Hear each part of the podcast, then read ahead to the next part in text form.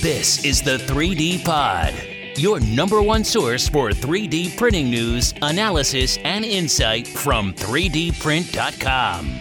Now, here are your hosts, Joris Peels and Maxwell Bogue. Hello, everyone. My name is Joris Peels, and this is another episode of the 3D Pod. And I'm here today with Maxwell Bogue. Hey, everybody.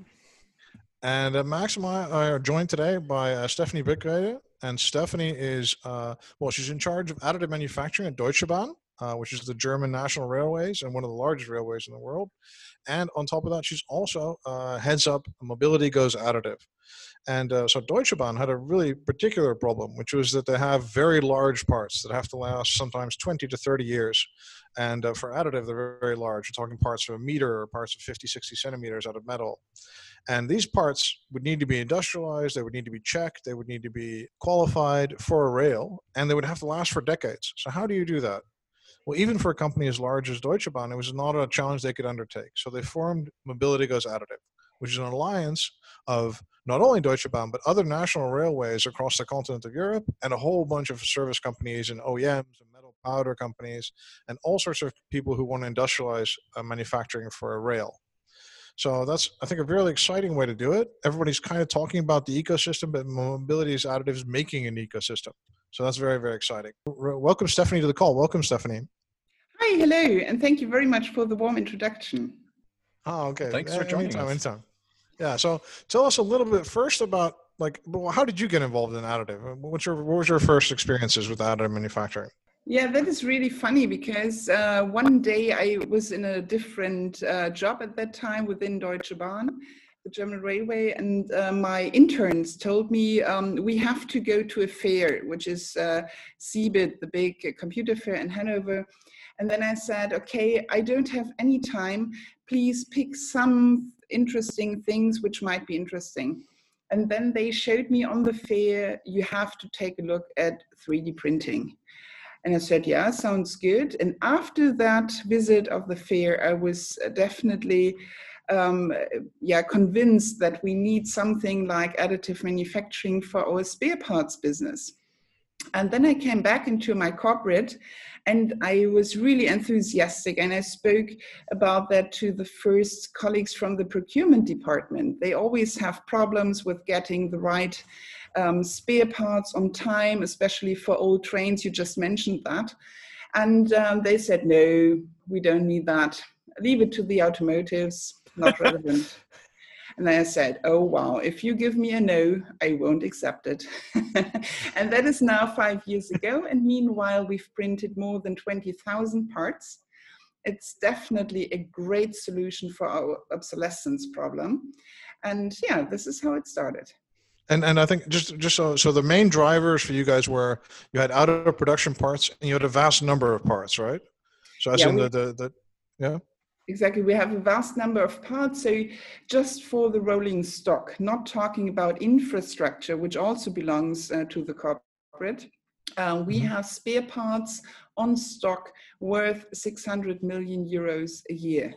So, Okay. you can imagine if we can just print 10% out of that, yeah uh, that would be a huge help for us. And we're talking um, about very old trains, uh, sometimes 30, 40 years old.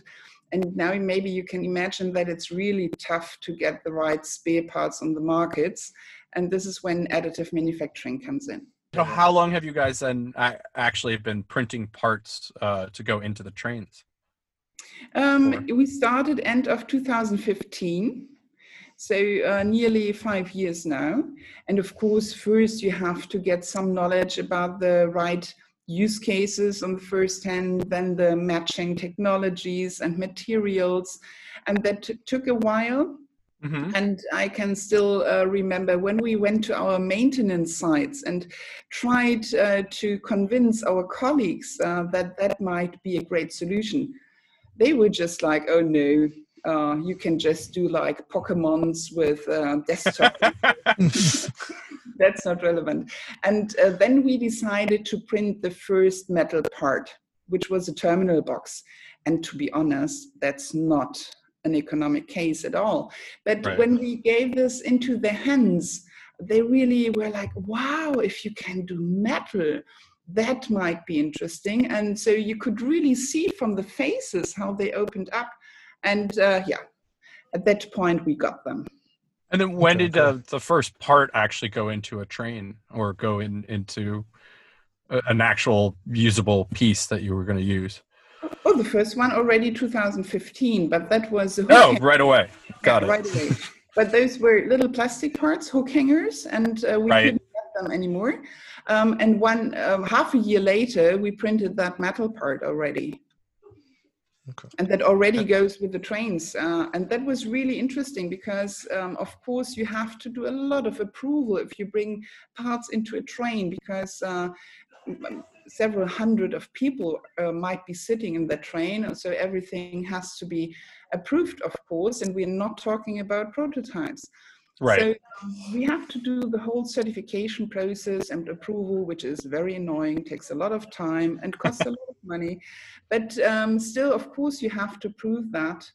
And um, yeah, so the first part, when it was already two years in the trains, uh, my colleagues in the maintenance workshop were like uh, um, opening the champagne bottles because when they um, cleaned it from the dirt after two years, it looked like on the first day. It was really amazing. No corrosion, nothing at all. And, and what's and if you look at you, you said you do twenty thousand. You've done twenty thousand parts so far. Is that like mostly metal, mostly polymer? Uh, what's the breakdown on those parts? Yeah, it's it's mostly polymers because it's much easier to print them uh, if you take a look at the technologies. But also there are a lot of use cases, and uh, of course it's easier to bring in comfort parts. Uh, that's how we call them into the trains uh, than metal parts. But meanwhile, we've even printed 27 kilogram heavy metal parts, safety relevant parts, by the way, uh, which go with a 350 kilometer high speed trains. Uh, so mm-hmm. um, they really have to work. and that's what mm-hmm. we've uh, approved. So you're you're talking like when you say a safety relevant part, what does that mean out of like in your in your world? Let's say. Um, that means that they are very close to uh, the wheel set, and everything which is close to the wheel set has to be approved because mm-hmm. if something happens, you would not want to imagine what happens if something uh-uh. um, disturbs that. Um, and meanwhile, we've also printed parts for the braking system. Mm-hmm. So, um, um yeah, that's what we consider as safety relevant. but that you just mentioned that it was like a 20 kilo part. Yeah, that, so the, it's, it's, it's a big part. it's a big part. So, uh, what um, the function of that part, to explain it um, quite clearly, is if you have a high speed train which goes into the curves, at one point you have to prevent that it goes too much into the curves. And this is uh, what plan, this yeah. part is taking care of. Yeah. Okay, okay. And, and, and, and what materials is that made out of? Is it just steel or? Yeah, it's stainless steel, and we printed it in wire arc additive manufacturing because I think that's also very unique. You guys are using, you're basically looking at all the technologies, right? You're, just looking at anything that works. You haven't chosen one or anything? We are always coming from the perspective of a user. So as soon as we've discovered a use case, uh, which we really consider as uh, making sense for additive manufacturing, then we already try to print it and mm-hmm. uh, to find the right technology for that. This is why we are not focused on one technology. And maybe at that point, I must um, um, say clearly that we don't own any uh, industrial machines um, at the corporate at the moment. So we rely to 100% on printing service bureaus. And this is why we don't have to focus on one um, right. technology and to take care that this machine is running all the time, but to um, focus on the right um, use cases. I think I think it's a brilliant decision, by the way, to not actually yeah. go in because especially technical people love to then buy the machine. You're going to spend months learning this one technology or this one material, and you guys are yeah, you've kept yourself much open. You've got that money where you're going to invest the money where it counts. You know. But that, that means that the, the so for every part on the qualification, on do you work together with a different powder vendor, or a different uh, OEM? How does it work? Or do you go to the service companies, or uh, how does the process of you making a new part, let's say? Yeah, so um, uh, we tried out several printing service bureaus, so service partners, and um, meanwhile we've established a process for suppliers who want to become a partner for Deutsche Bahn in cooperation with the certification body TÜV Süd. And um, in cooperation with them, we established an audit system consisting of approximately 250 questions, which uh, a potential supplier has to prove that he can really do what he's talking about. Because if you go to fairs, of course, everyone will tell you, of course, we can do everything, which is rubbish. but um, so to find out who's the right one, uh, which is the right company to work on, um, that really mm-hmm. makes sense. And um, yeah, meanwhile, we have like uh, half a dozen companies which produce for us regularly. And um, apart from that, we try out others for new technologies and new ideas. So we're not just limited to them. Okay, and, and so the wire arc, you know, you're going to be using for the larger parts, kind of structural parts, and you also use powder bed fusion, right? So the the laser powder bed fusion technology. Yeah. What, what do you use that for? Um, for smaller parts. But um, mm-hmm. if you want to print a 15, 20 kilogram heavy metal part in powder bed fusion, every procurement yeah. guy will fall deadly from yeah. his. yeah. Of course, we want to save our colleagues. So this is why um, we decided to also take other uh, technologies into the focus. But for smaller parts, um, you get very good um, parts with, with, very good surfaces. The density is, is great. Um, so mm-hmm. um, it makes a lot of sense to also uh, print in SLM mm-hmm. or SLS. I was just, are you seeing savings as a result of this? Like, I've, I understand some of these parts are parts you just can't get anymore. So the only way is to make them. But on are there any parts that you're making where you're it's actually cheaper to 3d print the part rather than um, buy it from the original source or machine it yeah it's, it's not that easy to find those cherries you want to pick but uh, right. we've identified some so one beautiful example is uh, printing handrail signs for blinded people so mm-hmm. those handrail signs are very individual. So it says this is the exit of street XYZ. And mm-hmm. then you have to translate it into Braille um, scripture, which is also a very um, individual thing. And therefore, we found out that uh, additive manufacturing cuts the cost into half. So that's really a great use case. And by the way, we make our stations much more comfortable for handicapped people. That is a great example. at one point you, you made the choice to not do it yourself. So you went to, to, to service rails and stuff. And at one point you guys decided to, to do this whole mobility goes additive thing uh, to kind of create an uh, yeah, I don't know a bunch of fellow travelers I guess all doing the same thing. So what, what was the reason that you wanted to do that yeah, because uh, at the start we had a lot of enthusiasm but not much knowledge. So we tried to um, do this in a joint approach with others. And at that point, that was uh, 2015, 2016, we tried to identify existing networks which might help us. And um, we found out that those existing networks were usually founded by aviation companies, which have a they use different uh, materials, they have a different approach because they want to save weight mainly with additive manufacturing. So we decided to do this in a startup approach and found an own network, which was then Mobility Goes Additive, and that was established end of 2016. So it, we just celebrated the fourth anniversary.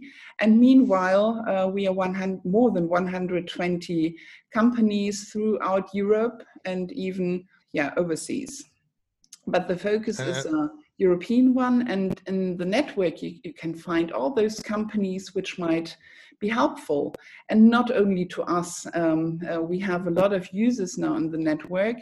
Automotive companies like volkswagen suppliers from different branches. Um, we have um, all those great uh, machining producers printing service bureaus universities and r&d institutes. And uh, yeah uh, so consultancies and material providers, of course. So the whole supply chain and additive manufacturing is covered now um, in the network MGA. And um, yeah, last year our members asked us if you can do this uh, so quickly, why don't you start with medical? And then we discussed that with our railway uh, guys, and they said, "Oh, okay, nothing speaks against that. Go ahead." and um, if there's no one who stops us, then we just go for it. And um, we founded um, Medical Goes Additive, which just by chance uh, started also with an M in front, which suits our abbreviation. So we started that too. Mm. And and so how how does it work? I mean, uh, let's say I'm a company. Well, first of like, what kind of companies were you interested in, or for what kind of new members would be interested uh, in joining this uh, Mobility Goes Additive? So um, mainly we are we are very open. So we are not restricted. If it's not an exclusive network for just a couple of uh, companies. So our aim is being big and therefore mm-hmm. raising the voice for the whole industry. And uh, what uh, we found out is that um, those companies which join the network really want to work on certain subjects. And we focus on those which one company can't solve on its own. So we established working groups which deal like um, subjects like legal framework, uh, change management aspects, ecological sustainability with uh, materials, and um, so uh, and many more. So within mobility, we have eight working groups um, running, and in medical another three, which also deal with approval and certification processes. So um, here you can see that uh, usually you can't do it on your own. And uh, to give you an example, in our materials working group, we've initiated a round robin test for aluminium. If you want to do this as one company, it's awfully expensive.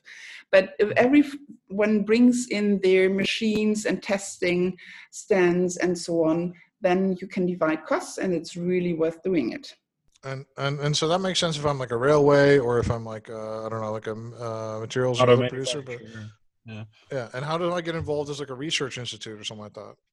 Yeah, so we don't do R and D ourselves. So we are mainly user focused, and we um, try to shout into the network we need a solution for whatever, and then we are waiting for answers. And um, it really makes sense to have all those um, university institutes or Fraunhofers or others in the network um, because sometimes they answer and say, yeah, we have something very similar what you're looking for. So we don't need to do this from the scratch, but we can uh, just uh, maybe change little things and then we can bring it into action and cover the use case. So um, this is how it mainly works. Um, and this is how our users try to um, position their needs in the network. Mm-hmm. For uh, for you guys, right? we're great. And what, what are the challenges that you're you're running into? What are the things that are really difficult? Um, at the moment, um, not being able to meet in person, but I think we're all suffering from that because uh, it's much easier to meet and uh, using a coffee or a beer in the evening and try to create new ideas. Um, but we are uh, working, we, we keep on working also in Corona times at, uh, yeah, establish other modes of meeting but that's uh, at the moment that's definitely a point. If you come from a perspective of the technology of course there are also other um, hurdles which uh, have to be eliminated. Can you give an example of one of those hurdles? Yeah. Costs. So mm. usually when when our uh, colleagues uh, from our throughout the network um, try to find the right use cases, it's all it's often the cost aspect which is uh, still very high. And I know that the industry is already working on that, but um, um, this is one of the hurdles. Another one is finding an equivalent to forged parts, especially in the rail sector um, then um, the certification aspect is, is very interesting and crucial because if we want to talk about parts for regulated industries. And what is really interesting in Europe, most uh, sectors which deal with additive manufacturing are highly regulated. Um, then we really have to make up our mind on that point. And um, it's, it's easier to do this in a joint approach. And are you, and you, is your staff generating like the 3D files themselves, or is that part of the contracting out process? Yeah, so that's part um, of the uh, different um, uh, companies in the network. Mm. So um, the rails, and uh, meanwhile we have eight European railway companies in the network. So it's not just Deutsche Bahn; it's the Italians, uh, Swiss, uh, Dutch, um, British, now just uh, recently joined SNCF from France. So all the big and smaller railway companies, they all have the same problem. They have old parts and they need a solution, but they don't know how to cope with that. And then they need an engineering bureau or a printing service bureau who would help them to uh, first produce a virtual um, data set, so, so a digital twin, which can be printed afterwards. So they need to um, get some help from from the industry. And and is it like so in other industries we keep hearing that, that some of the problem is that the parts are legally uh, you know um, owned by the OEM or owned by the manufacturer. So in this case, the train manufacturer. So so how are you able to avoid this kind of pitfall and, and make your own spare parts? What's the difference in rail? Um, because usually we focus on those obsolete spare parts, um, and usually no one really has an interest in, in, that anymore. So, if you have a train, for example, you want to buy, you get uh, those guarantees from your suppliers for the first 15 years. Mm-hmm. After that, the supplier says, Now I will destroy my molds. Please put everything on stock you would need for the next upcoming years and uh, yeah, if you're perfect in a perfect world, you will find the right amount. But mm-hmm. uh, we're not living in a perfect right. world, unfortunately. So um, this is um, the point uh, when it's getting interesting. But at that point, uh, the the former supplier usually has no interest in that part anymore. But of course, you have to check that. Yeah, if there are still patents on those parts, uh, you have to check that first. Yeah. There's not a lot known about this actually, so it's an interesting area that nobody really focuses on about knowing which one, when you can use parts and when you can't. I think it's a, it's going to be a big deal depending on the industry and depending on the design rights and stuff like that. Yeah, uh, but I, I, I, often get some criticism from those AM experts because usually they um, they tell me, yeah, you're you're not taking the whole potential of additive manufacturing because you're not designing for additive. And then yeah. I say, why do I have to do that if I have yeah. a solution for a problem, that's fine. And um, putting this into the uh, in the spotlight always, you have to design for additive. No, I haven't. I don't have to do mm, anything. And um, uh, this is also sometimes um, a, a, point of discussion where um, it's it's also an explanation for the higher costs but if you mm-hmm. if we could all together lower the costs, then the potential is is enormous. Yeah. yeah, I think design. I've said this before. I think here as well that that in the one hand, I understand design for additive, but on the other hand, it's a crutch as well that keeps us in industry kind of very limited, because we're basically saying to people, you have to take uh, take uh, undertake a new way of designing and making things throughout the whole supply chain of your part, just because we have a new technology. And that doesn't make sense uh, you know, I, I, don't understand it. I mean, I, I don't understand why everybody's so gung ho about design for additive because, you know, if we in a perfect world, we would be able to make a lot of parts as is and be able to design the ones that make sense to to make optimal use of the technology. So, especially if like, you know, all the all the old things in the world, I think it makes a lot of sense. Yeah, you're absolutely right. I totally agree. Yeah. very good. Very good. it's nice to agree with everyone. And but uh, and then and then so what do you see the potential of this? Because I, I, mean, you're talking about 600 million, just only Deutsche Bahn has 600 million parts on stock. And okay, I understand. We understand that if you print only a small percentage, it'll make sense. But do you have any indication whatsoever on, you know, what percentage of your parts you hope to 3D print, and, and what what what what time frame? Um, yeah, interesting point. So uh, when I was talking about the 600 million, it was uh, um, 600 million euros. So uh, Mm-hmm. not number of parts, but apart from that, we assume that 10% of the parts uh, would be printable already today. Um, but then, of course, you have to find the use case, um, and then the cost aspect comes in. So it's not enough that it's uh, theoretically printable. Um, you also have to bring it into action uh, to suitable costs. And um, I think it's really interesting because when we started, uh, I also talked to other network members like Siemens, huge corporate, or others, and they assumed that 3% were printable. Now we are already facing the 10%. And what I am really uh, interested in is whether the Dutch ING Bank is right, because they published a study, I guess, two years ago, and they um, had some forecasts that by the year 2040, 50% of all the parts worldwide will be printable. Of everything, or what? Of everything, yeah. What, and um, I think that's really interesting, yeah. Um, That's ridiculous.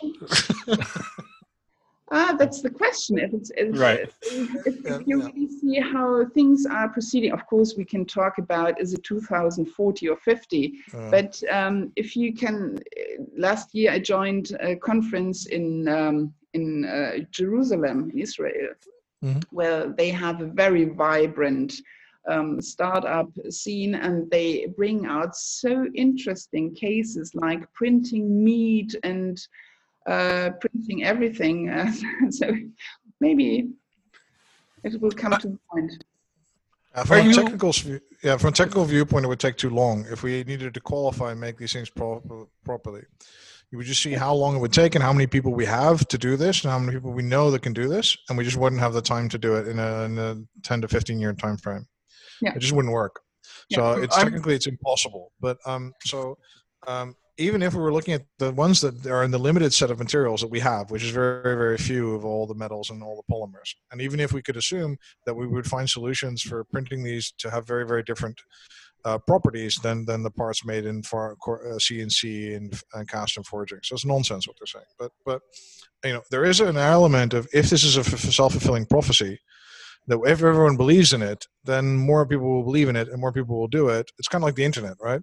the internet doesn't make sense unless everyone believes that the future of the world is the internet and then it makes sense but even then we just wouldn't be able to do it in that kind of time frame um, and if we're seeing also how how uh, the the build volumes of these machines increases and how slow that is going it's it's just not going to be and it's it's going to be only more difficult right it's not like a powder bed fusion machine that's been growing now by several centimeters a year in build volume you know it, it's going to get only get harder to make that machine go for a meter or something. We're going to hit hit some technical limitations and then to go to two meters is not obvious. It's not like it's going to be linear. It's not going to be as hard as going from 80 centimeters to one meter. So it's it's i don't think that's based on any kind of reality um, but it's it's nice of them to be enthusiastic.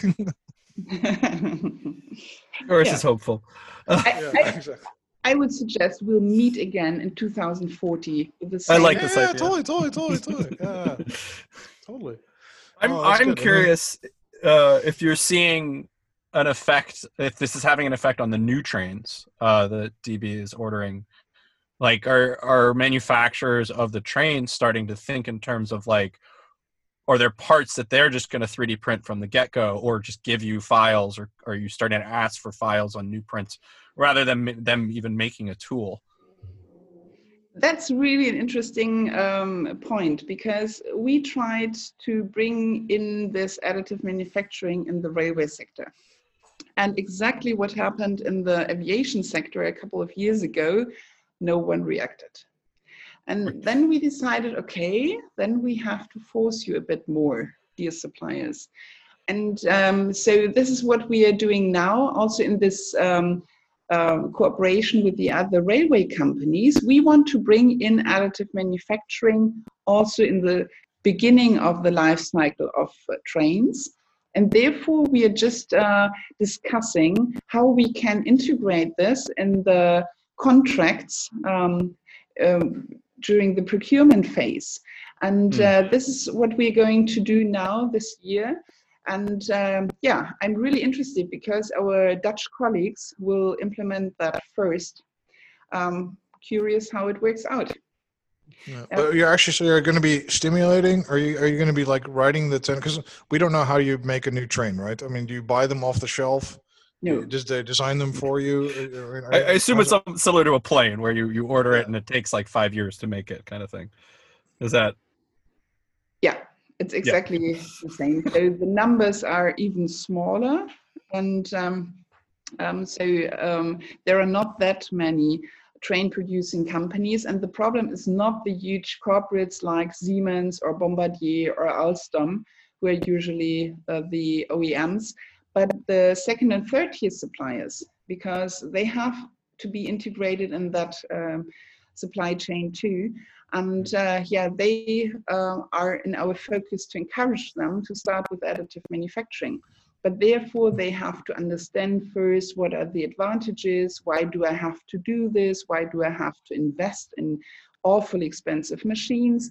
And this is where the big ones have to force um, the industry a little bit. And this is what we are doing now um, in the reliability working group. That's uh, the name within the network with the other railway companies.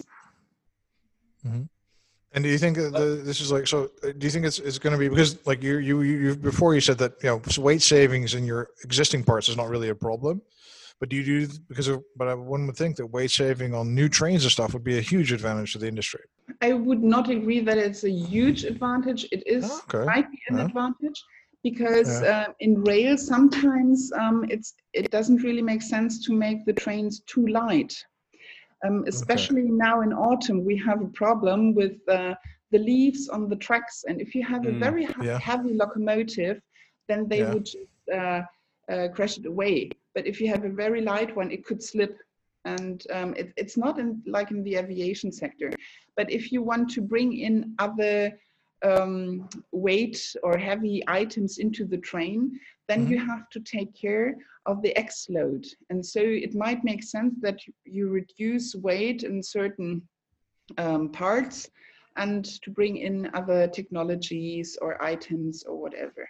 Yeah, my my country in the Netherlands, we are like semi obsessed with this leaves on the track thing because they tell us that it's going to delay the train, right? So they tell us the reason, right? Uh, so so they literally tell everyone in the station that it's going to like there are leaves on the track and that's a problem, right? And everybody just thinks it's kind of like a, a really absurd reason for this gigantic train, like 200 people on it, to be delayed. Rail sometimes is absurd. Yeah, yeah. So right now you're looking at explain. Uh, we're looking at um, hoping to nudge the manufacturers into Yeah, yeah. Yeah, so we're hoping to nudge the manufacturers into additive. Are you also like doing completely new solutions or new things that you you would not do in any kind of traditional way? Oh yeah, we've ha- we have already. So that was more a prototyping thing, but uh, after 180 years of train operation, we designed a new signal, um, Yeah. which uh, is comparable to a, a yellow light on the um, streets, and um, we tried that out in Frankfurt, and that was printed. So um, totally new ideas, and uh, also within uh, we, we're just about to um, uh, give a prize to our employees. We had an employee competition within Deutsche Bahn, uh, which was going on now for four months.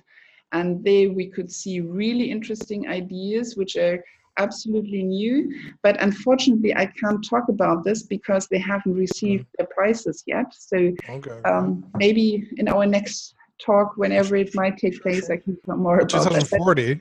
2040. Right. We're gonna do this- we're gonna hopefully do we'll meet before 2040, then yeah. but uh, uh, maybe before that, but you know. but um, okay, okay, and that's interesting. And and do you also notice because like mobility, if you look at mobility a little bit clearer, I mean, it, the whole concept seems to be a bit up in the air, right? You've got companies like Lynk that are making cars that you could are made for sharing. You've got uh, car companies that have kind of rental type of agreements and kind of things like that. Are you are you thinking also more broadly about mobility, Yeah. uh, like other vehicles and things? Uh, within Deutsche Bahn, yes, we do. We do. Um, we also have the first drones, but not for passengers, um, in in operation. Um, but um, yeah, that's what, of course, what we do. Yeah. Okay, okay. And and and just for this this this thing, I mean, uh, you know, if you're if you're looking at this as working together, what are some key things that you've learned about trying to get all these different players? Because I, what I've also understand, I mean, the utopia of this everybody working together to make the industry work sounds wonderful, but everyone kind of has these agency dilemmas and these difficult type. Everyone has. How do you get everyone to work together? I mean, just how the, the mechanics of this. What have you learned about that? in our first meeting, sometimes we have the problem that uh, um, some companies said, oh, my competitor is also in the same working group. I can't talk frankly about certain things.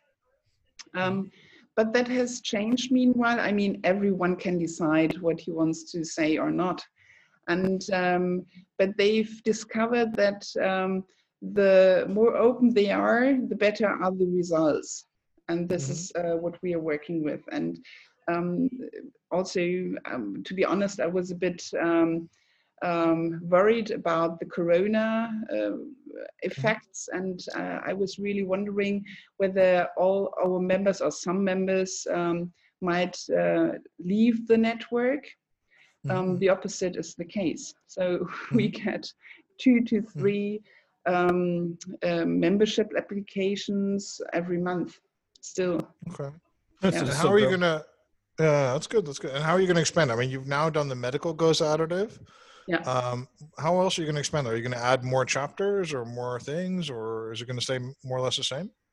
At the moment, we would say we want to establish uh, the medical part.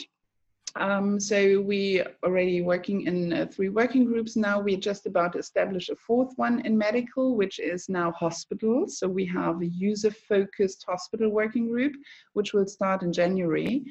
And uh, this is, by the way, a very international group. So uh, hospitals from Switzerland, Germany, uh, the United States, and uh, France, and others. And uh, they want to get into an exchange. But um, if we are talking about uh, uh, yeah, spreading the word into different sectors, um, that's not the aim at the moment. But um, um as soon as someone brings up the idea, we are open to that. Mm-hmm, mm-hmm. Yeah. And, and how does it actually work? I mean, okay, so you used to have uh, meetings, physical meetings. Mm-hmm. Now you've got everything online. How do you exchange information? How does everything get logged and, and categorized? How do you actually make progress? Um, yeah, by virtual meetings, um, and they're um, even more dense than before because it's easier to meet virtually. And then mm-hmm. we have a platform, which is uh, a closed membership part on our website where every member can um, uh, take a look at the results of his working group, sometimes also from the other working groups. We have an annual meeting, which just recently took place, and even in person.